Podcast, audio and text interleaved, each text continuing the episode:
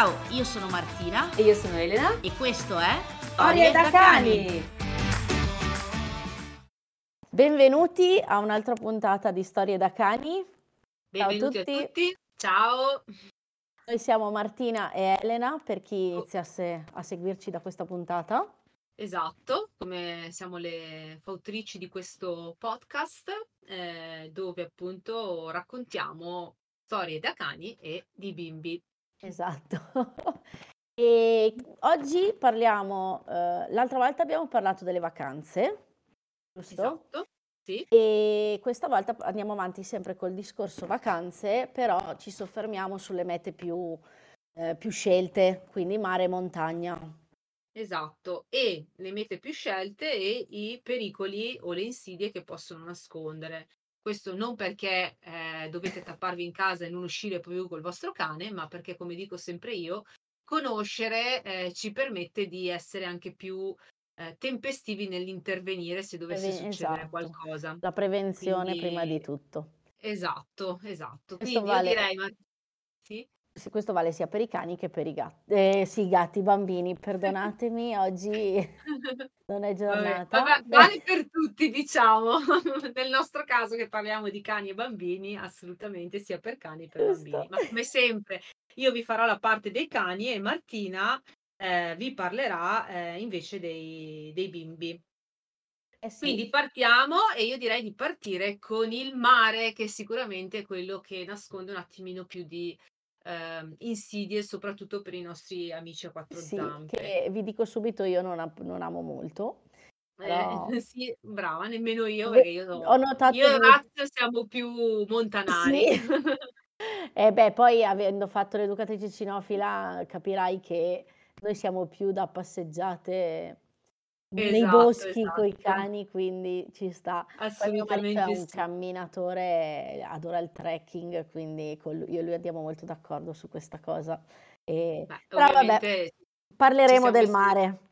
Farò ci questo siamo messi in, sacrificio. eh, esatto, ci siamo messi comunque insieme perché è una passione, una di- delle passioni, eh, oltre i cani, è la montagna, giusto? Bello, bello.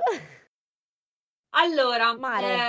ehm, mare, il primo pericolo che io, pericolo, insidia che mi sento di portare, che tante persone danno per scontato, è il caldo. Allora, tenete presente che in spiaggia ovviamente ehm, si sente tantissimo il caldo, lo sentiamo noi, ma soprattutto i nostri amici a quattro zampe, anche perché essendo, poi soprattutto quelli di piccola taglia, essendo molto vicini al terreno, ovviamente il caldo lo percepiscono molto e mm, molto di più. Ehm, il caldo, due cose al cui- ai quali portare molta attenzione è il colpo di calore, che è un attimino più conosciuto, nel senso che eh, di solito d'estate se ne parla tantissimo, eh, però ehm, ancora poche persone sanno come intervenire velocemente. Mm, allora, il colpo di calore innanzitutto eh, capita rapidamente e improvvisamente, quindi ehm, se i, i sintomi eh, sono eh, la bava alla bocca, impossibilità di reggersi pi- in piedi, vedete proprio il cane come se fosse sotto un effetto di stupefacenti abbastanza gravi.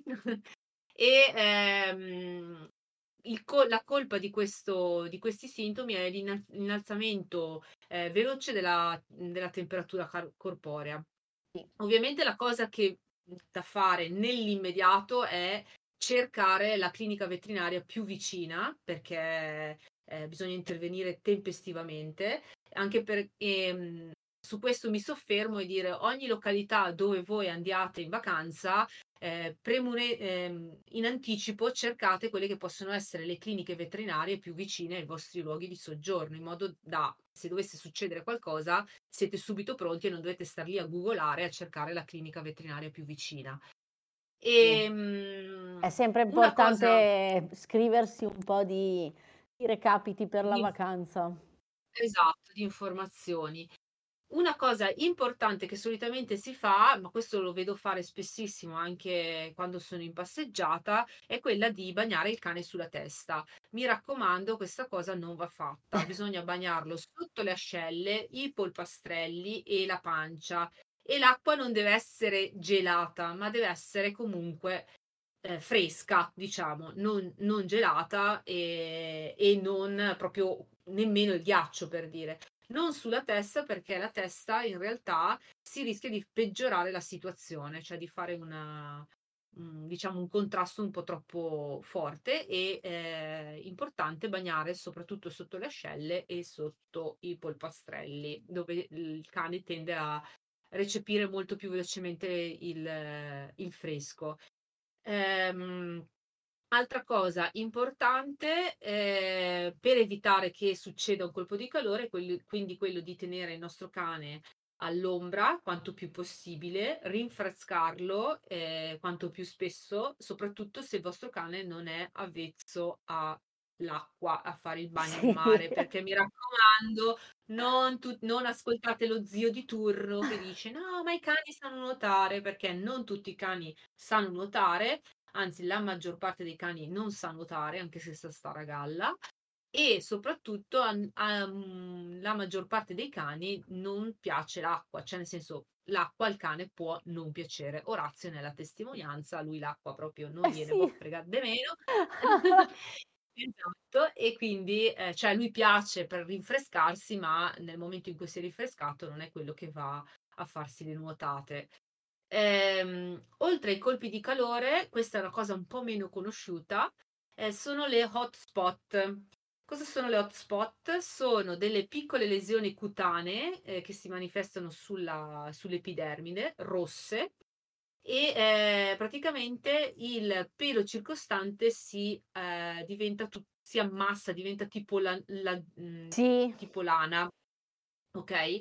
Questo perché il caldo non fa, eh, diciamo, non si ha una corretta ventilazione del sottopelo, perché ovviamente col caldo, magari il cane umido, eccetera, eccetera, si formano queste piccole ehm, abrasioni date dall'umidità stagnante, diciamo.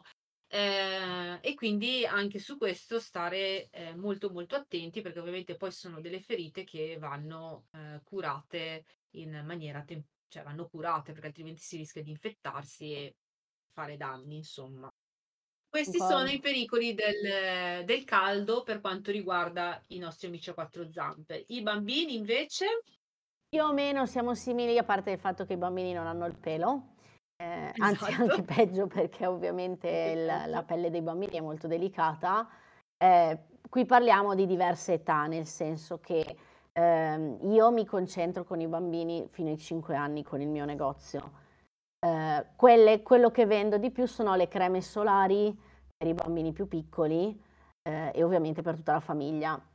Quindi parlando di neonati, in realtà l'ideale sarebbe evitare di andare nelle ore più calde, in giro da qualsiasi parte, che voi siate al mare, che voi siate da un'altra parte anche a casa, ricordatevi che eh, il discorso di non uscire nelle ore calde non vale solo per gli anziani, vale per tutti in generale, anche perché comunque un bambino di un mese, cioè il bambino nei, nel primo mese di vita, sarebbe meglio evitare di esporlo al sole il più possibile.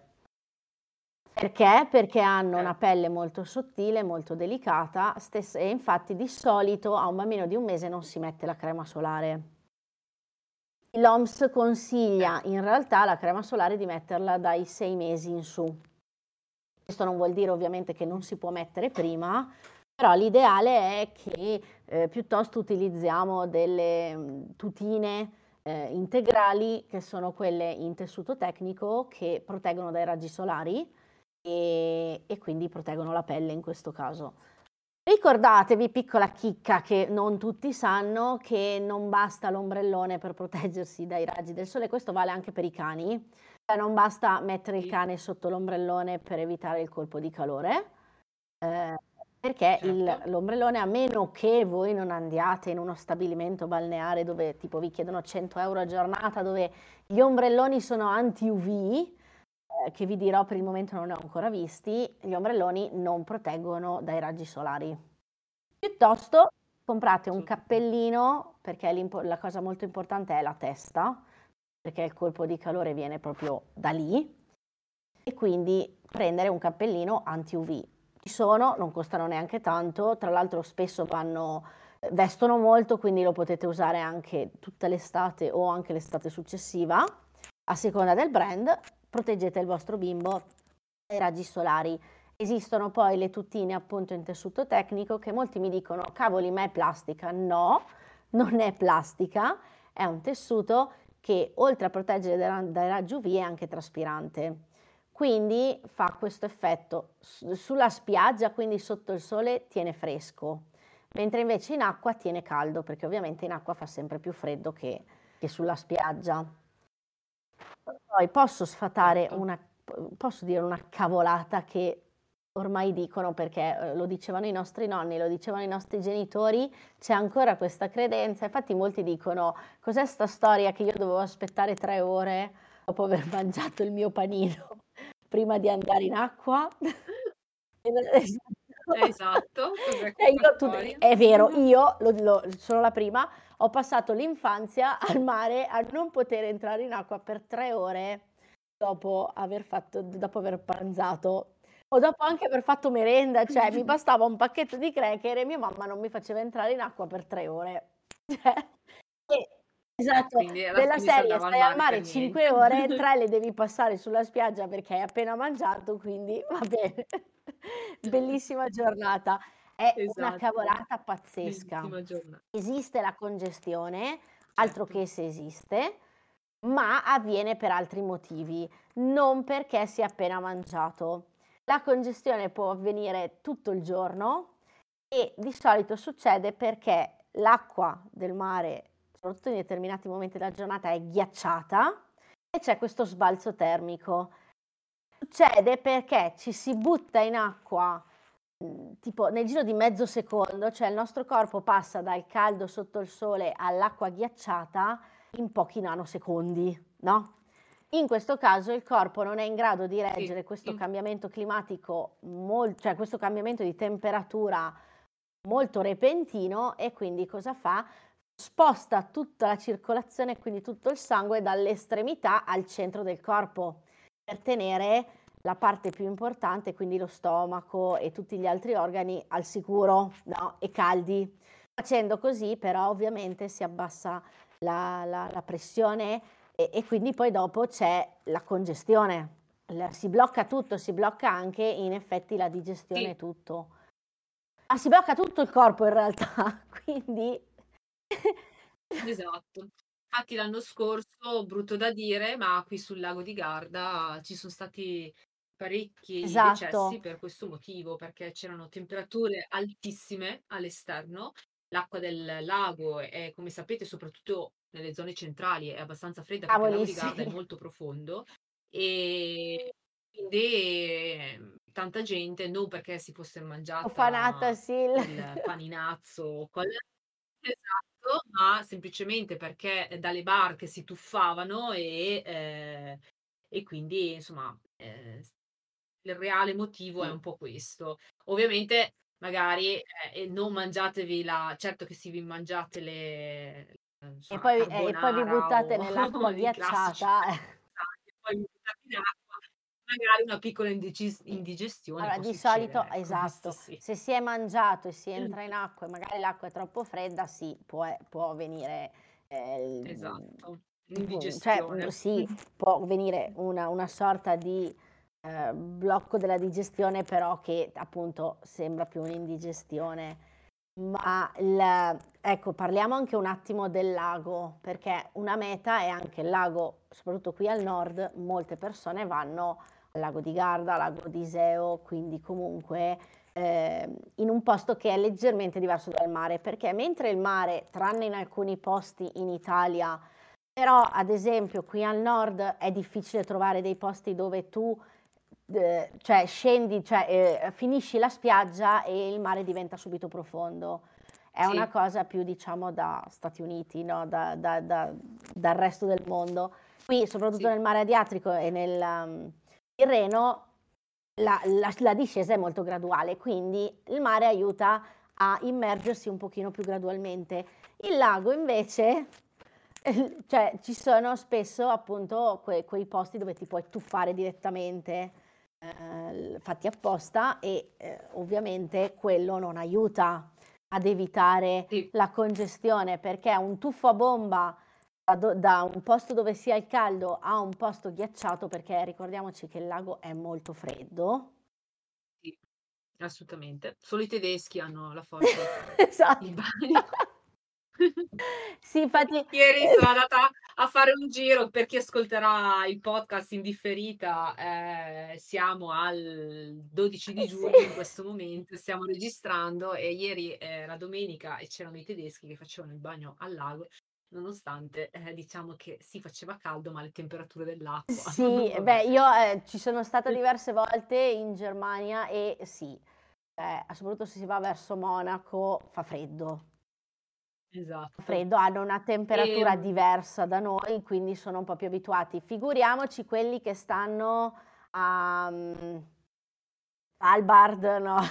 Cose così, loro non dovrebbero mai fare il bagno.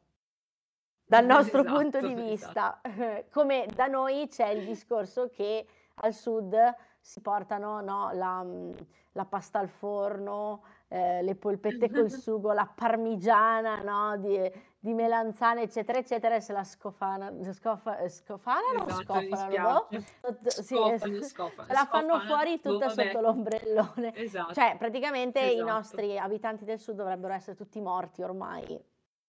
Se- Se fosse vero il discorso delle Esatto. tre ore, oppure non entrerebbero mai in acqua, poveretti. Esatto, per digerire tutta sta roba. io una parmigiana al mare che la digerirei il giorno dopo, probabilmente. Di tanto di io cappello. non solo al mare, No, io non ce la dai. farei, io al mare sono quella da piuttosto melone, gelato, cose così, o piuttosto salto direttamente. Esatto. Ma non ce la faccio. Esatto, e visto e visto che ci siamo nello sfatare i miti, una cosa che mi sento di dire per i cani, voglio io sono ormai adesso si inizia la campagna, non tosate i cani a 0 ragazzi, non tosate i cani a 0. Non è vero che il cane senza il pelo sta più fresco, perché il pelo fa da protezione. Ormai lo stiamo dicendo in tutte le salse, sia i toilettatori, sia i veterinari, sia gli esperti in eh, educazione e riabilitazione. Mi raccomando, non tosate il pelo. E a proposito di creme eh, abbronzanti, creme di protezione, anche il nostro cane va protetto, soprattutto nelle parti dove non ha il ehm, dove non ha pelo, quindi sotto la pancia, nei genitali, eh, sotto i polpastrelli, Sotto le ascelle ehm, anche, comunque alcuni sì, sotto le cani... ascelle, esatto, soprattutto quei cani che sono chiari e che hanno il pelo raso. Eh, quindi mi raccomando, anche qui in questo caso ci vuole una buona crema. Di solito io consiglio o ci sono quelle Sì, specifiche oppure quella dei bambini ehm, a protezione alta, possibilmente senza profumi, sì. senza, ma questo sarebbe buona cosa anche per i bambini, Sì. giusto Martina? Eh, senza parabeni, senza robe che facciano male alla pelle. E, e quindi insomma eh, abbiamo sfatato due miti che eh, non è che bisogna stare in spiaggia tre ore a aspettare di digerire. Ecco, e mm, quando andate a comprare una determinata razza, che eh, io so che adesso faccio la figura della stronza, però spesso noi prendiamo una razza perché esteticamente ci piace molto. E, e poi ci ritroviamo magari con il cane che non ci aspettavamo, perché magari caratterialmente è tutto l'opposto di quello che ci serviva. A parte quello, informatevi sulla determinata razza, perché ci sono alcune razze che il caldo lo soffrono più di altre, ci sono razze che hanno molto sottopelo, ci sono razze che non hanno il sottopelo. Ad esempio, io avevo un setter inglese, i setter, per quanto abbiano il pelo lungo, non hanno il Mm, mm, sottopelo. esatto, sì. Quindi non serve, cioè al limite accorciategli le frange, ci sta perché comunque a un certo punto si annodano, ma non serve tosare il setter inglese, setter irlandese, setter Gordon, quello che è, i setter non vanno Assolutamente, ma in tosati realtà secondo me nessun cane va tosato eh, in in generale. generale. Ovviamente esistono le varie toilettature, le varie- i vari tagli per i- le varie razze, ma questo eh, affidatevi a una buona toilettatrice che sappia cosa sta facendo e non che prenda il macchinino e rasi, perché la rasatura eh, va... Sì. Esatto, esatto, il mio cuccino Eh, mio eh, cugino, perché la rasatura va fatta solo se proprio eh, Il il pelo è cugino. in- impossibile da pettinare, lavare, perché ovviamente magari è molto tempo, tipo i barboncini, se non vanno, non vanno in toilettatura almeno una volta al mese, una volta un mese e mezzo, eh, eh, hanno un pelo molto lanoso, quindi si fanno tutti i rastoni e lì, eh, ragazzi, se non li portate, ovviamente poi la toilettatrice è obbligata a... Ma e- Sì. evitiamo di arrivare lì perché, ragazzi, anche questo è comunque maltrattamento, né? Cioè, è- come se eh, io ho i capelli lunghi fino alle spalle e a un certo punto mi dicono no, estate te li rasiamo a zero. Cioè, l'effetto è uguale. eh, il mio compagno è senza, senza capelli, eh, però eh, cioè, si scotta in testa, ragazzi. eh, questo, questo quanto. E anche il nostro cane si scotta. Anche il mio. Quindi eh, mi raccomando, Ecco, sfattiamo un altro mito del fatto che più il cane ha pelo più soffre il esatto, caldo. sì, Non sì, è sì, vero, perché ricordiamoci che il cane si termoregola dalla bocca. esatto, esatto. È per quello che eh, il cane ansima un sacco, tiene sempre la bocca aperta, soprattutto quando c'è caldo e la lingua di fuori. Non è che sta morendo, sta schiattando, si sta termoregolando. Certo, assolutamente. Non- e quindi non è vero, il pelo non c'entra una mazza. Esatto, esatto, anzi, anzi. Bene, sfatato i miti, passiamo a... Una, mm, faccio un piccolo appunto sui- sulle creme, visto Sì, che hai detto che le creme per bambini, protezione, mi raccomando, 50 più, sì, sia per i bambini che per il cane. E una cavolata che spesso ti vendono in farmacia, ma è una roba che secondo me è ai limiti della, della illegalità, nel senso che è una grossa truffa, è la crema protezione 100.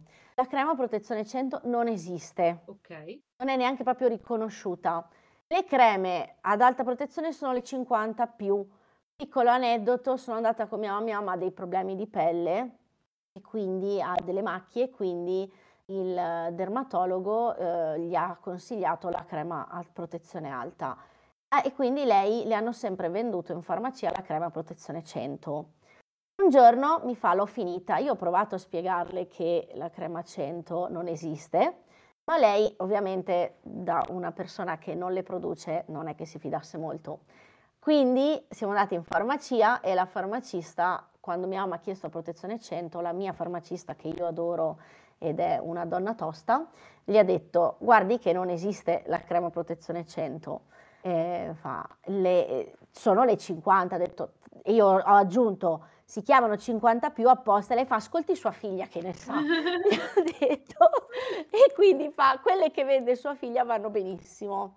Quindi la protezione 100 non esiste. certo, ok, Oltre, oltre al fatto che se la fanno pagare un capitale, non esiste, non è una esiste. truffa bella e buona, esatto. Quindi Quindi 50 più, ragazzi, 50 più. 50 più. 50 più, poi ovviamente ci sono quelle 50 più baby, 50 più normali, nel senso che le 50 più eh, sono quelle per gli adulti, poi ovviamente le baby sono quelle specifiche per i bambini, ma in realtà io mi metto quella di mio figlio, cioè io la baby di mio figlio me la metto perché comunque sono molto più delicate, per- fatte apposta per, per pelle sensibili, dermatologicamente testate, eccetera, eccetera. Comunque, a parte questo ex- excursus sulla 50 più, prediligete anche per i cani, non solo per i bambini, ma anche per voi, perché dovreste desiderare il meglio per voi, i, eh, i filtri minerali, chiamati anche filtri fisici. Di solito i filtri minerali sono dei minerali naturali, frantumati e utilizzati all'interno della crema per- perché hanno una funzione di, eh, cioè schermante. Certo, Ma mi raccomando, cioè sono schermanti però non trattengono il calore. bene, Poi vengono quindi ovviamente abbinate a degli estratti vegetali e altri filtri fisici e quindi proteggono dagli raggi ultravioletti. Questo perché benissimo, anche i filtri chimici. I filtri chimici sono quelli ov- ovviamente con, pro- con prodotti che non sono naturali, sono appunto chimici, quindi per un bambino e un cane io non li consiglierei assolutamente. Io ad esempio in nemmeno, negozio mi assicuro di avere sempre solo filtri fisici per nemmeno sicurezza. per eh, sicuramente da predilige- prediligere per i bimbi e per i cani, ma anche Ma per anche noi per noi, infatti. sicuramente male non Io, io vi dirò, adesso sta arrivando il periodo, se tutto va bene è arrivato il sole, eh, anche se l'altra notte è stato un diluvio, pensavo che saremmo morti tutti perché è venuto giù un casino. io la crema che vendo di più è la 50 più filtri fisici. A parte che io solo quella, ma le mamme sanno che da me possono trovarla e che ho degli ottimi prodotti. Eh, quindi le mie mamme vogliono sempre il meglio e le cose di qualità.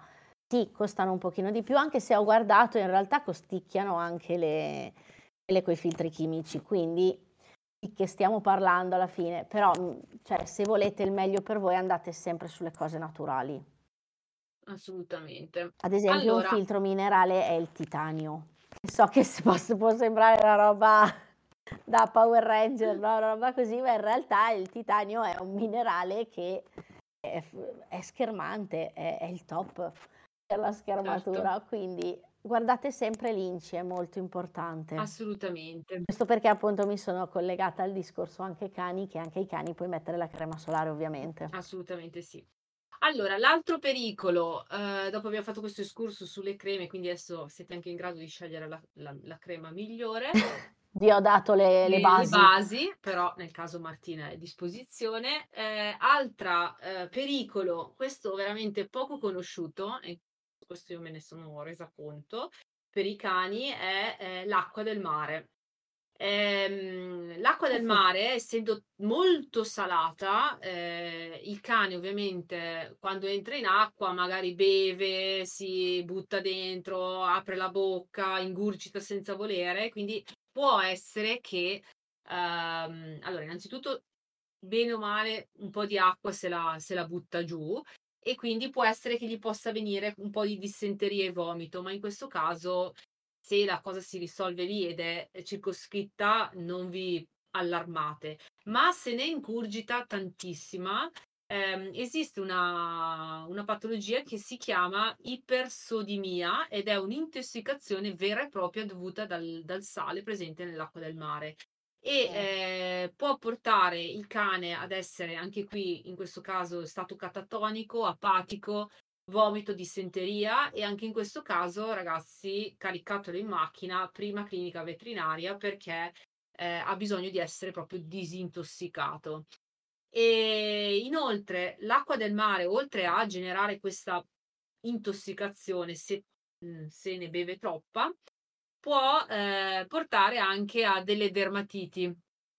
Quindi, sì. eh, perché ovviamente essendo molto salata, il pelo lo trattiene, di conseguenza, eh, se non viene, se il cane non viene eh, risciacquato immediatamente dopo il bagno con acqua potabile, diciamo, non salata, ehm, si rischia appunto che il sale restando, restando sulla pelle e asciugandosi generi appunto delle dermatiti, delle irritazioni.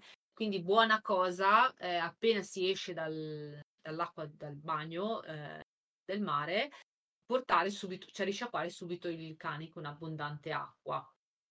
E altra cosa sì. mh, su quale stare attenti sempre dovuto all'acqua, soprattutto questo per i cani mh, con i cani con le orecchie a tulipano, in generale su tutti i cani, ma quelle con le orecchie a tulipano, quindi non so, si parlava prima del setter, pointer, eh, labrador, tutti questi cani con le orecchie pendenti, diciamo, eh, stare molto attenti e asciugare bene le orecchie quando es- esce dall'acqua perché anche qua l'acqua può entrare, ristagnare e quindi creare dei, generare dei germi, dei batteri e di conseguenza generare delle utiti. Quindi ragazzi, anche in questo caso mi raccomando, eh, molta attenzione all'acqua del mare. Eh, bello, divertitevi, però una volta che uscite eh, mettete in atto tutte queste piccole accortezze in modo che il vostro cane non rischi magari di eh, avere sì, insomma, di, di, fare intossicarsi. Di, di, intossicarsi o di avere poi delle, delle, dei fastidi dovuti appunto all'acqua del mare. E visto che Giusto. ci siamo, vi... Eh, non lo sanno in tanti. Esatto, queste sono cose che mi rendo soprattutto del, dell'intossicazione da sale, quindi l'ipers, eh, l'ipersodimia, mh, mm, è una patologia che anch'io ho scoperto due anni fa, perché è successo a una mia collega, quindi uh, effettivamente io mi rendo conto che magari tanta gente non lo sa e, e quindi è importante saperlo. Un'altra cosa, e visto che ci sono, io così chiudo i pericoli per i cani al mare, e così poi Martina dice la parte dei bambini, Anche qui un'altra cosa pericolo- pericolosa, tra virgolette, ovviamente, è la sabbia. Innanzitutto la sabbia, sapete benissimo che è bollentissima, infatti, Sì.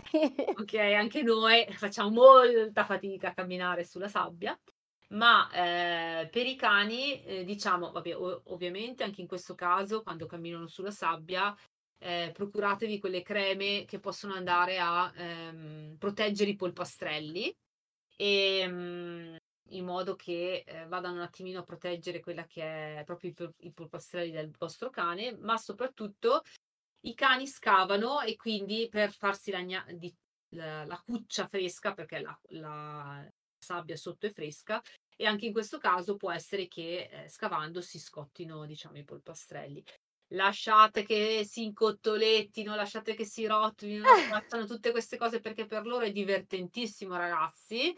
State molto attenti quando finiscono di fare tutte le loro cose, di essersi divertiti. Anche in questo caso, una bella sciacquata con acqua, con acqua potabile e magari eh, date una mh, mm, con un panno umido, date una pulitina agli occhi in modo che se magari è entrata qualche cosina, qualche ta- qualche mh, mhmm, granello di sabbia nell'occhio, ehm, quindi cioè, lo andate a ripulire in modo che poi dopo si, si st- state tranquilli su questa cosa qua. Quello che mi sento di consigliare se decidete di andare in vacanza al mare è quello di procurarvi una pettorina galleggiante, perché ragazzi, i cani, come dicevo all'inizio, non tutti i cani sanno nuotare anche se eh, li vedete che zampettano, che vanno così, ma i cani, ragazzi, tendenzialmente, soprattutto se non sono abituati a nuotare, si stancano molto facilmente, tendono a portare il posteriore verso il basso, che è molto pesante, quindi a scendere. Quindi 3, 3 2, 1, il cane è sott'acqua e una volta che è sott'acqua eh, si fa fatica poi a recuperarlo. Quindi ragazzi, no, veramente fate un investimento pettorina galleggiante in modo che state tranquilli e sereni, che anche se il vostro cane non sa nuotare, eh, bene o male, insomma, se la, possa, se la possa passare abbastanza tranquillamente anche voi. E altra cosa, Concordo. altro mito da sfatare, non se avete un golden retriever, un labrador, tutti questi cani che si dice ah, l'acqua, non è vero, no. non è vero. Id- idrosolubili. Esatto, esatto, non è vero perché io ehm, due anni fa ho dato una mano a una mia collega a fare il corso in acqua e c'era un labrador che l'acqua proprio non la sopportava, non l'amava e abbiamo dovuto fare tutta una un inserimento graduale verso questo, questo ambiente. Quindi mi raccomando, non partite con l'idea che tutti i cani sappiano nuotare, che cani, cani amino l'acqua. Non è assolutamente vero, questo ci tengo a sottolinearlo. Per niente, ad ecco. esempio la mia pointer detestava entrare in acqua. Esatto, esatto, quindi ma io, mhmm, Martina, mi riferisco soprattutto a tutte quelle persone che magari hanno il Labrador, c'hanno il Anche, non so, qual è l'altro? Il Terranova. il Terranova, tutti questi cani che nella nel pensiero, ehm, comune, "Oddio che bello, si butterà sempre in acqua." Se se dici: "Ah, un golden retriever, ah, sarà sempre in acqua." No, non è vero Ah, di sicuro. non è vero. Quindi mi raccomando sempre con rispetto nei confronti del nostro amico a quattro zampe. Ma in ogni caso, procuratevi una bella pettorina galleggiante che state tranquilli Bravi. sicuri. Eh, esatto. Ci sono, ci sono, ormai adesso le trovate in tutti sì, i negozi sì, sì, di articoli per animali. Se non le hanno ve le ordinano, non è un problema. Certo. Non so perché avendo lavorato in un negozio di articoli per animali, queste cose le so. E una, mi hai fatto venire una pic- in mente una piccola chicca sul discorso che il, in acqua il, il, il, peso del culo del cane, il, culo pesa- il cosiddetto culo pesante, pesante. eccetera, eccetera, è il, uno, una cosa che molti non sanno è che durante le puppy class eh, si, fanno, si fa molta mobility con i cani, gli sì. si fanno sperimentare nuove superfici, eh, degli ostacoli e non solo per fargli fare esperienza, ma perché appunto inizialmente i cani non hanno eh, consapevolezza di avere una parte del corpo, che è il culo praticamente. È vero, Quindi, è vero, è vero. Gli ostacoli servono, infatti una, una, cosa curiosa è che quando con i cuccioli si fanno gli ostacoli, solito le prime volte se li portano, cioè li superano con le zampe davanti, ma con le zampe dietro se li portano dietro poi. Ma io e... devo aggiungere anche con tanti cani adulti, eh, perché io l'ho Questo perché non hanno fatto abbastanza esperienze. Esatto, esatto, quindi assolutamente eh, il cane, la, pas- la, parte posteriore è, è, non sanno di averla sostanzialmente, quindi eh, sì. Ehm, è un po' come quando i, i, bambini a un certo punto scoprono di avere i piedi, cioè se li mettono in bocca non tanto perché eh, ce li hanno a portata di bocca, mh, a, vabbè, a parte che invidio loro, il loro essere... Elastici. Eh, sì, elastici, cioè cosa che se lo facessi io adesso penso che mi ritroverei in ospedale nel giro di 5 minuti. Eh, ma a parte quello è perché semplicemente hanno scoperto di avere anche una parte sotto del corpo, quindi la sperimentano mettendosi, mettendosi i piedi in bocca, contorcendosi, eccetera, eccetera. Più o meno come i cani. Con i cani li aiutiamo ovviamente facendo la mobility, quindi spingendoli in una maniera dolce ovviamente, ad, ad affrontare dei, degli ostacoli che gli faranno rendere conto di avere anche un culo, diciamo, detto terra a sì. terra. E ad esempio esatto. la mia esatto. pointer inizialmente, la mia pointer è arrivata a casa che aveva sette mesi, quindi non era già più cucciola. Eh, con lei ho dovuto fare molta mobility perché lei aveva il culo pesante. E, esatto. Cioè certe esatto. volte neanche si sedeva lei perché proprio non aveva la consapevolezza di essere in grado di sedersi. Eh, comunque, a parte quello, eh, passiamo al discorso dei bambini. Come dicevi, il discorso della sabbia bollente vale anche per i bambini, quindi quando li fate giocare sul, sulla sabbia, a meno che la sabbia non sia all'ombra, la sabbia sotto il sole è sempre meglio proteggere i piedi dei bimbi in questo caso con dei, le, delle calzine apposta che come le tutine hanno un tessuto tecnico, oppure ci sono i classici sandali di gomma o quelle scarpine apposta per andare in spiaggia. Questo impedirà ai bambini di ustionarsi i piedi. È una cosa che no, non pensa la, cioè a cui non pensa la gente, ci si può ustionare sulla sabbia. Ma una cosa che ho notato anche per quanto riguarda i cani, molti padroni, non, padroni, vabbè, molti proprietari di cani non, non sanno eh, che anche andando in città, ad esempio qui in centro a Bergamo, nelle ore più calde l'asfalto scotta. Figuriamoci a certo. Milano, cioè, immaginiamoci in centro a Milano. Anche quello è importante da ricordare. La sabbia scotta, ma anche l'asfalto. Sì, assolutamente. Quindi proteggiamo i piedi, i piedi, le zampe dei nostri zampe cani. Stessa cosa per piedi, i piedi dei nostri bimbi. Piedi dei nostri bimbi, esatto. Un'altra cosa um, che eh, mi hai fatto venire in mente con il discorso della sabbia è un gioco che viene fatto spesso anche con i genitori perché si trova molto divertente, è quello di sotterrare il bambino o il genitore nella sabbia fino al collo, sì. scavare una buca e poi seppellirlo. Mm, è una cosa che andrebbe evitata, soprattutto con i bambini, perché può portare alla, alla sindrome da schiacciamento. Mm-hmm. Non so se la conoscevi. No, questa mi è nuova, sinceramente. Praticamente è una condizione, cioè è una eh, patologia, nel senso che è una condizione clinica per, per la quale si finisce in ospedale spesso si può morire, quindi è molto pericolosa che è appunto causata dalla pressione prolungata e molto forte. Eh, alle volte è solo su una mano, su un piede, su un braccio, ma se ti sotterri completamente nella sabbia è su tutto il corpo. Certo. Si ha praticamente ehm, quando poi la sindrome avviene quando poi vieni tirato fuori alla, dalla sabbia perché hai una riperfusione, no? Stesso discorso della congestione, uh-huh, cioè certo. improvvisamente il sangue ricomincia a ricircolare in tutto il corpo, e cosa che appunto eh, il corpo non riesce a sostenere, il nostro sistema circolatorio non riesce a sostenere. È pericolosa. Eh, ci sono de- eh, spesso in alcuni corsi eh, di primo soccorso viene spiegato come eh, intervenire subito.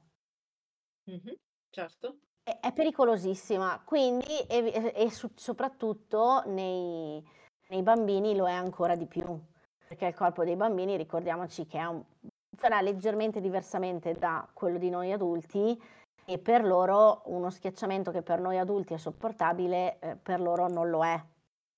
Quindi, Quindi, quindi ragazzi, niente più sotto, sotto, sottoterra, che ci andiamo, cioè, dovremo passarci sì, molto tempo sottoterra in un domani molto lontano, quindi sì, magari per darvi un'idea, cioè il, sott- il sotterramento del corpo completo può portare proprio a morte, mentre invece mettere anche tipo il braccio Mhm. eh, sottoporre il braccio o il piede o la mano a uno schiacciamento prolungato può portare all'amputazione. Quindi Quindi direi, eh, direi che cioè, adesso tu- voi direte, porca, cioè vi toccherete, no? Tipo le donne la tetta e gli uomini eh, il, il pene, però insomma è, è così, nel senso è Esatto. una cosa vera che non tutti, eh, non tutti, quasi nessuno conosce ed è uno dei giochi più, fa- più praticati in spiaggia. Ok, Quindi quindi evitiamolo assolutamente. d'ora in poi non sotterriamoci più, va che meglio. È più o meno la sindrome che, vi- che colpisce tutte le persone che si trovano sotto le macerie, tipo dopo, un, un- dopo uno tsunami, dopo un- se, che se sono sopravvissuti ovviamente, dopo un terremoto, se si trovano sotto le macerie, è una cosa a cui i, i- i soccorsi stanno molto attenti quando poi li Esatto. tirano fuori, è una cosa che tengono sempre d'occhio. Quindi non fatelo. Eh, fatelo. ricordatevi, se seguite questo podcast, di non farlo. Ultima Esatto. cosa, una cosa, e adesso non ho presente perché è da un po' che non studio il discorso dei cani, non so se è la stessa cosa, ma in mare, visto che ultimamente col cambiamento climatico ci sono stati tanti spostamenti di interi banchi di animali, eh, Sì. tanto che abbiamo trovato degli squali nel- nel- ne- nell'Adriatico, no? Nel Tirreno, abbiamo trovato delle specie che non c'erano, stanno arrivando tanto le meduse da noi. Sì, è vero, è vero, sì, è vero. E quello mi è sfuggito, brava Martina che l'hai ricordato. Per questo perché, per dirvi, l'anno scorso ne ho trovata una anch'io. Tra l'altro una Certo. specie che da noi non, prima non c'era. Una specie tra l'altro molto urticante. Eh, se ne è accorto mio figlio quando io poi mi fa mamma cos'è quella roba lì? E quando io mi sono accorta che ho visto tutto il resto del corpo ho afferrato mio figlio e l'ho lanciato praticamente fuori dall'acqua. E, e poi ovviamente ho avvertito che c'erano cioè, e poi ne abbiamo trovate anche altre c'erano delle meduse in acqua. Per dirvi Certo. io al mare vado ai lidi di Comacchio nel mare Adriatico. Mai vista una cosa del genere Sì, mi raccomando, anche quello sicuramente, questo mi, è- mi era sfuggito, però anche per i cani, ovviamente come sono penso sia più o meno esatto la esatto, stessa cosa sono urticanti perché come noi. comunque le tossine sono Sì, quelle esatto, quindi Poi, tenendo conto che ci sono delle mm, meduse, addirittura esistono delle meduse che non sono per niente urticanti, però poi a seconda della medusa le tossine sono più o meno concentrate, più o meno pericolose. Però ricordiamoci che le tossine della medusa possono portare anche a shock anafilattico. Nella maggior parte dei casi però sono molto molto molto dolorose.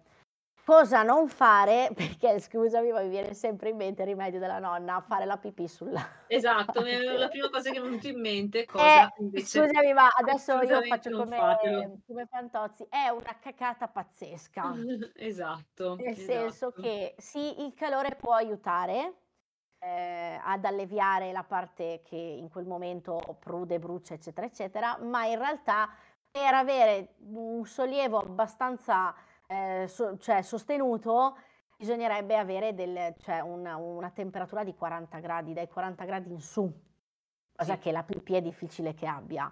Quindi, poi l'ammoniaca in realtà rischia, con la- con l'ammoniaca della pipì rischiamo addirittura di rendere ancora più urticante l'effetto delle tossine. Quindi, oltre al fatto che fa schifo, eh, sì. io mi ricordo in alcuni film, no? Dove c'era la persona che veniva e c'era il tizio che si tirava giù la zip, no? E diceva, "Eh, spostatevi tutti, no? tipo idrante. Mi viene da ridere, non fatelo, a parte che No, fa no. schifo, ma poi non serve a niente. Non serve a Cosa nulla. cosa bisogna fare? Bisogna evitare prima di tutto di bagnare con acqua dolce, perché l'acqua dolce, ehm, fa l'effetto contrario, cioè va a intensificare le tossine e a e a spargerle bene. Sempre meglio bagnare la parte con l'acqua di mare, invece va a diluire le tossine e quindi dà un po' di sollievo. Dopodiché si applicano delle creme apposta che di solito, se mi ricordo bene, sono a base di alluminio sono o spray o creme. Ehm, in realtà esistono anche in commercio delle creme antimedusa, quindi che prevengono la puntura di medusa. Non le ho mai usate, quindi non so dirvi se sia Comunque il vero. consiglio il consiglio resta sempre comunque allora, se succede al cane di andare nella clinica veterinaria, se succede al bambino di, ehm, recarsi Assolutamente, se vedete dei sintomi strani, ehm, cioè proprio da allergia, sempre chiamare subito l'ambulanza, ehm, anzi addirittura è meglio evitare di portare noi il bambino in pronto soccorso, è sempre meglio chiamare l'ambulanza.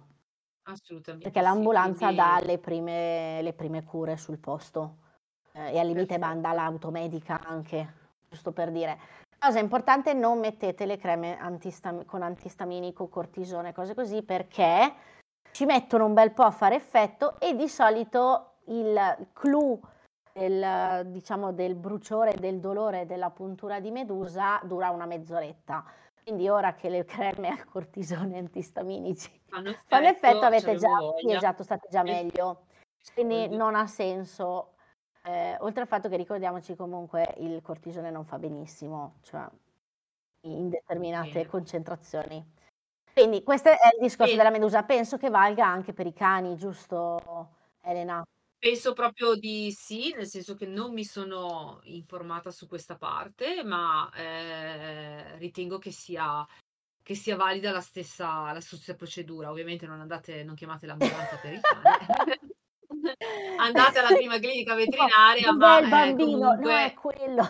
Eh, no, è quello ca capisco che per tanti il cane è come un bambino, però in questo caso andate dal veterinario che ne saprà di più Ad sicuramente. esempio, per darvi un'idea, quando io ho quando il mio cane aveva per sbaglio mangiato del veleno per topi, ho chiamato direttamente la mia veterinaria. Oppure basta chiamare un pronto soccorso veterinario che di solito è aperto 24 ore su 24. Per quello, come diceva Elena, è sempre meglio segnarsi i numeri e studiarsi Sì. già un po' la zona dove si va in vacanza, in modo da avere tutti i punti di riferimento già fissati. riferimento già Sì, ad esempio qui a Bergamo, Bene. per darvi un'idea, c'è il ci ci sono 2 o 3 ospedali, ehm, veterinari e pronto soccorso in centro a Bergamo e sono aperti 24 ore su 24, quindi rispondono subito. Sì. Poi vabbè, qua non c'è il Allora, sì, mare, ora però adesso se li chiamate anche dal mare vi Esatto, no, vabbè, rispondono. comunque comunque io quello che consiglio sicuramente adesso di cliniche H24 ce ne Sì. sono sparse un po' in Italia. Non ce ne sono tantissime, ma ci sono.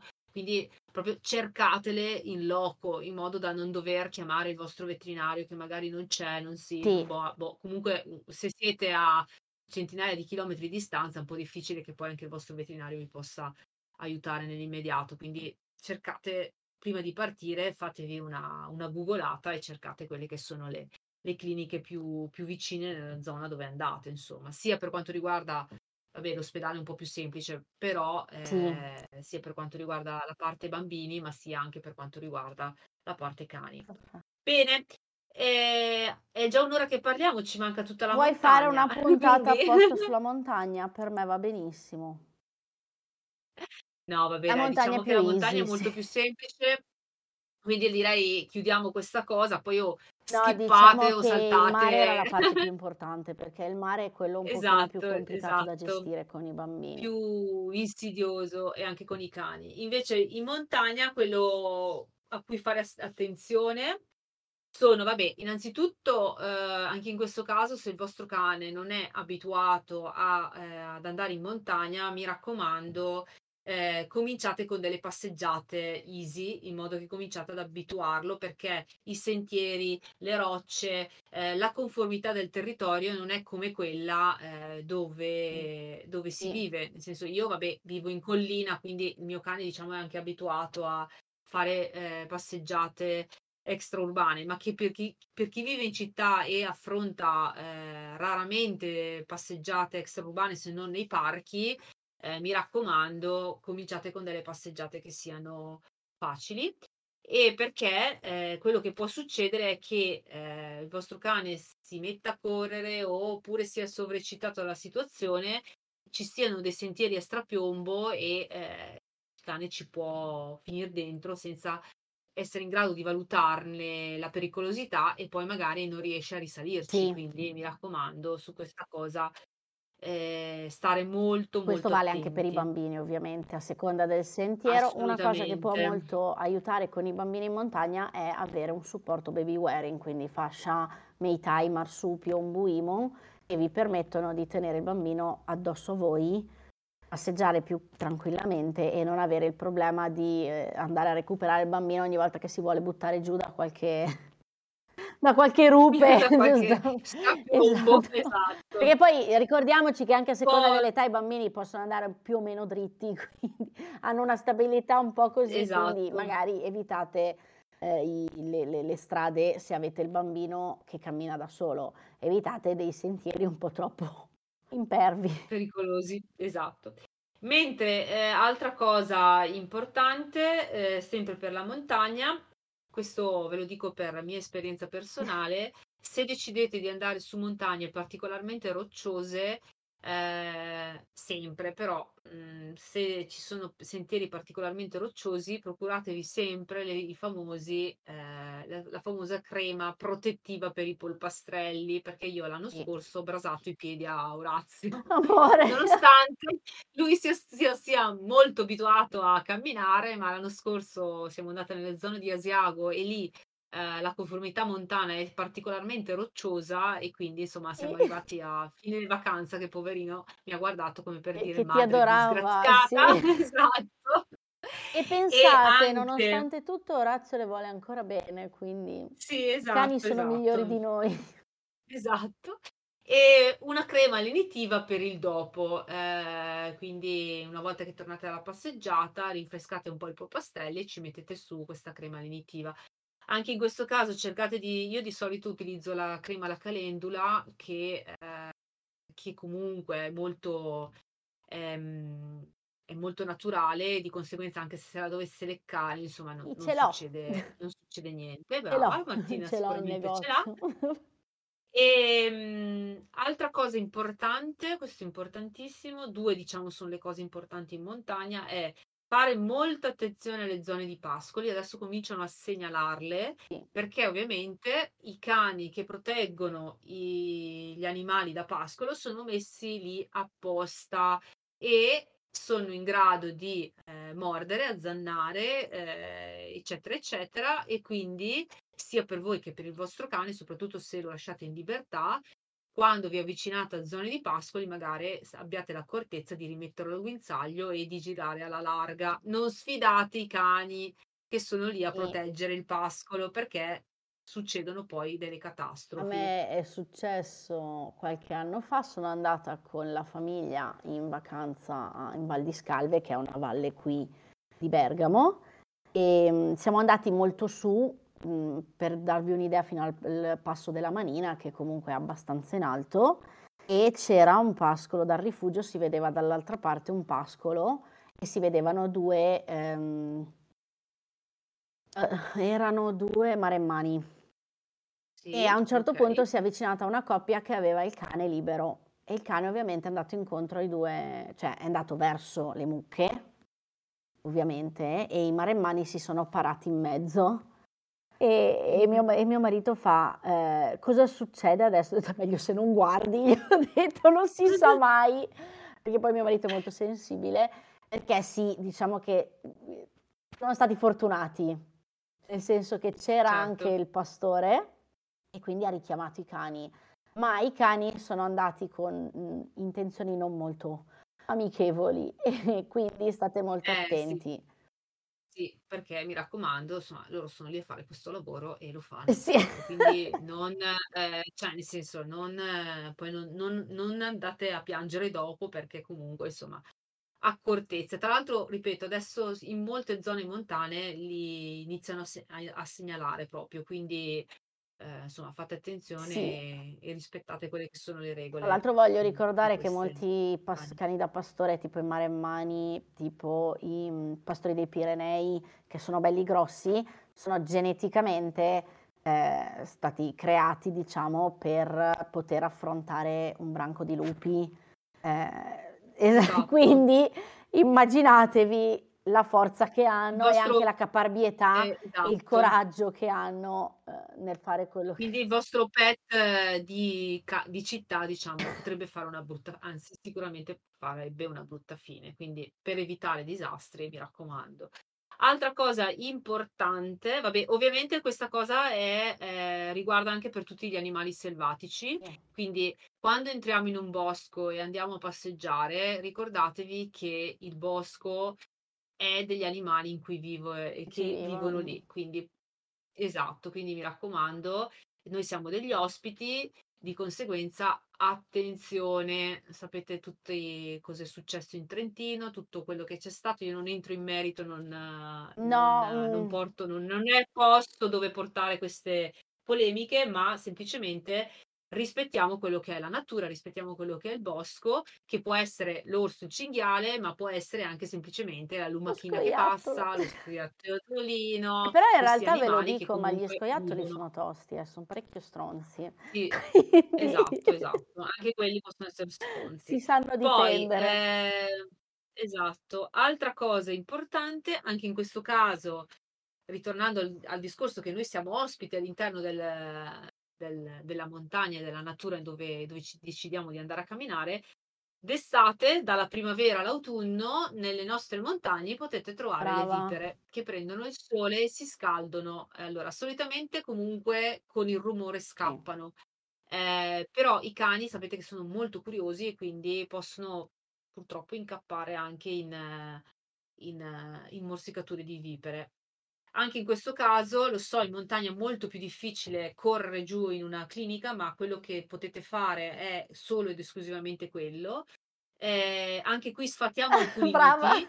Eh, non serve nulla Brava. succhiare il veleno come Indiana Jones, anzi rischiate di rimanere infettati anche voi, quindi rimanere eh, tutti e due sul sentiero poco in- inermi. Devi- Eh, Infatti, la prima co- appena hai but- detto sfatiamo alcuni miti, la prima cosa che mi è venuta in mente Esatto. era la- il tizio che ciucciava la, la ferita. ciucciava il veleno, quindi assolutamente non serve a nulla, anzi rischiate anche di farvi del male perché comunque il vostro cane eh, è stato morso, male fa male, quindi può essere che sia anche molto nervoso e di conseguenza oltre a, a- a far- a non far del bene al vostro cane rischiate pure di prendervi un morso perché poi ovviamente se il cane è ferito sapete benissimo che anche se il vostro cane vi ama Sì. e vi adora, però in quei casi lì eh, sapete bene che può essere che il cane si giri Oltre al indietro. fatto che E, eh, se avete dei tagli in bocca, immaginatevi eh, cosa può ripeto, succedere. esatto, rischiate di infettarvi pure voi.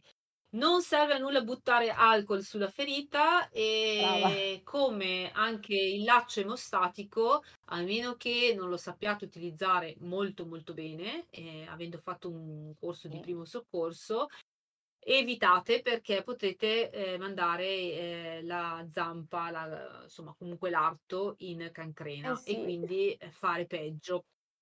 Ehm, quindi, tornando a, a bomba, eh, quello che vi posso consigliare quando si va in montagna, ovviamente nello zaino avere un kit di pronto soccorso. Ehm, un'altra cosa molto utile è eh, la pizzetta con- per togliere le Sì. zecche. eh, perché ovviamente dove ci sono pascoli ci sono molte zecche, può essere che il vostro cane, nonostante abbiate il collare, se le prenda. Mi raccomando, imparate bene come va Perché sono una specie molto tenace, quella dei pascoli. Esatto, eh, quindi una pinzetta per togliere le zecche, secon- sicuramente nello zainetto ci va. Un consiglio personale, anche questo dato dalla mia esperienza personale, un cappottino impermeabile per il nostro cane. Sì. Anche qui Orazio mi ha odiato parecchio in una passeggiata che abbiamo fatto. Ehm, Una cosa che è estremamente utile e indispensabile quando si va in montagna, ma quando si viaggia in generale, è la museruola. Nei mezzi, ai mezzi, nei mezzi pubblici la museruola è obbligatoria, quindi soprattutto in montagna dove magari ci sono delle passeggiate che prevedono tratti in seggiovia, la museruola va messa al proprio cane, anche se è il cane più buono di questa terra. Sono delle regole, sono delle leggi e va messa. Eh, ci sono delle museruole eh, molto confortevoli, eh, bisogna ovviamente far associare in modo mh, positivo la museruola al nostro cane in modo che poi lui se la deve tenere non va in paranoia e non succede assolutamente niente, il vostro cane non muore se si mette la museruola per 10 minuti, anzi. E ultima cosa che mi sento di dire, quando si rientra ovviamente dalla passeggiata, controllare eh, nei minimi dettagli il nostro cane, quindi spazzolarlo, soprattutto se il pelo è lungo, per zecche, forasacchi, tutto quello che magari potrebbe essersi impigliato nel pelo. Eccetera, eccetera. E lasciate dormire il vostro cane perché sicuramente sarà cotto, stracotto, quindi voi se volete andarvi a farvi un aperitivo, shopping, quello che volete, ma il vostro cane eh, lasciatelo dormire, lasciatelo riposare in modo che si recuperi, recuperi tutte le forze. Sono stata molto breve, ma in sostanza io penso che i pericoli della montagna siano fondamentalmente molto eh, gli animali selvatici o i pastori che voi potete Sì. trovare.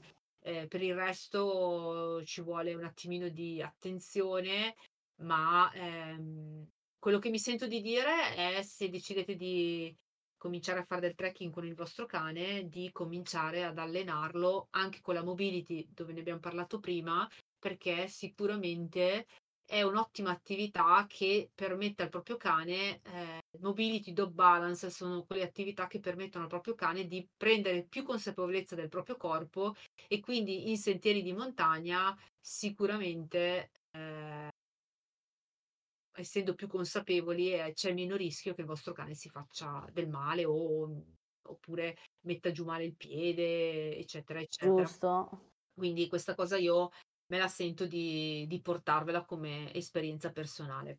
Bene Martina, Perfetto. i pericoli per i bimbi? Per quanto, molto semplici, nel senso ovviamente ricordatevi che in montagna, soprattutto se siete in, in, nelle valli, il, il tempo cambia molto repentinamente, quindi contro, controllare sempre e in caso di pioggia se siete eh, in montagna evitate di mettervi sotto gli alberi perché la, la, la, leggenda metropolitana che ci si può riparare sotto un albero è appunto una leggenda metropolitana, oltre ad essere, penso, uno degli slogan principali di Taffo, sì. per ovviamente portarvi come clienti. Quindi evitate appunto, in caso di buoni lampi, di mettervi sotto gli alberi.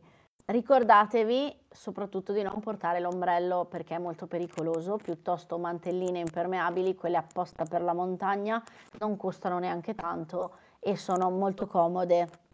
E appunto non portate niente di metallico. Assolutamente. Perché, esatto, eh, se non volete fare amicizia con un fulmine.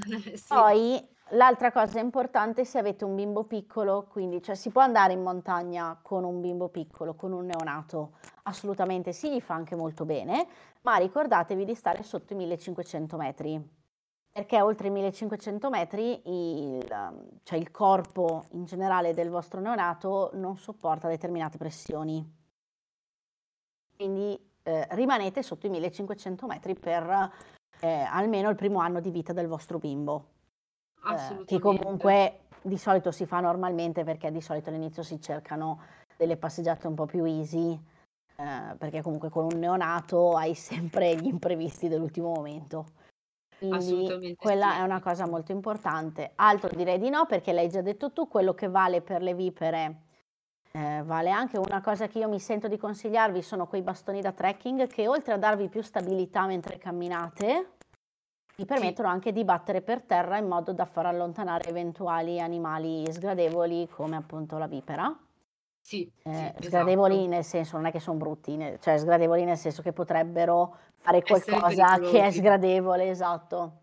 Quindi, Assolutamente. sempre così. Se vi, beh, se incappate in una vipera che magari è su un sasso tranquilla, al sole, soprattutto se è al sole, eh, non allarmatevi nel senso che eh, quasi il 100% delle volte non si accorgono manco che ci siete perché sì. sono molto occupate a termoregolarsi no? e probabilmente stanno anche facendo il riposino quindi eh, non andate in crisi cercate di girare il più alla larga possibile, ma no, non c'è bisogno di, la, cioè, tipo calpestarle, cercarle di, lanciare col bast- di lanciarle col bastone, lasciatele in pace. Esatto, girate alla larga, lasciatele in pace, e, insomma, e ovviamente se avete il cane e la vedete con il cane anticipo, piuttosto esatto se, avete esatto. il, se sapete che ha un tratto dove potrebbero esserci le vipere piuttosto tenetelo al tenetelo al guinzaglio solo per quel Assolutamente. Tratto, giusto.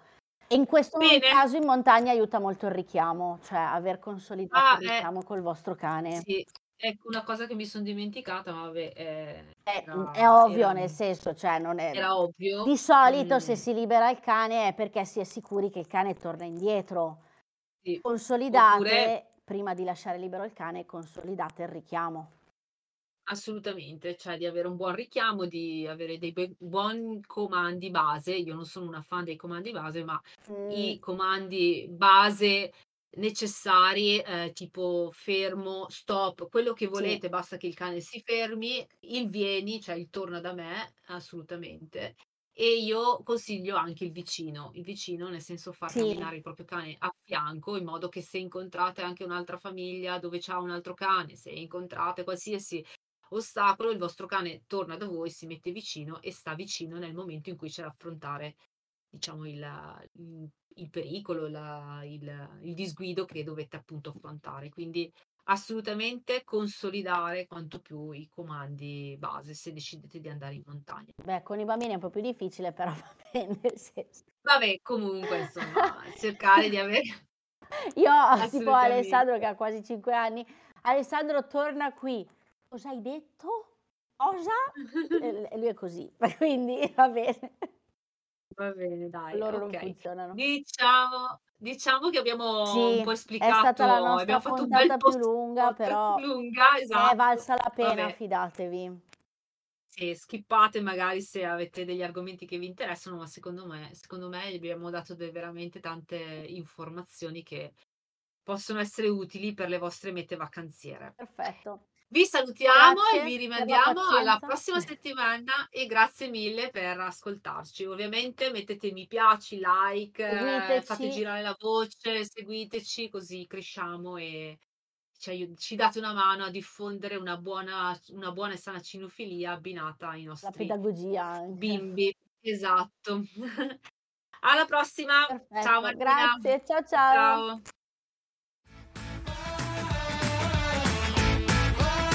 Avete ascoltato Storie da cani con Martina e Elena. Seguiteci sui nostri social. Per Martina, Facebook Bimbi in Fasce, Instagram Bimbi in Fasce underscore Bergamo e c'è anche un sito www.bimbinfasce.it. Per Elena, Instagram chiocciola Gurudog Elena, Facebook Gurudog Elena il sito gurudog.it e c'è anche il canale YouTube per tantissimi consigli. Gurudog underscore educatore cinofilo.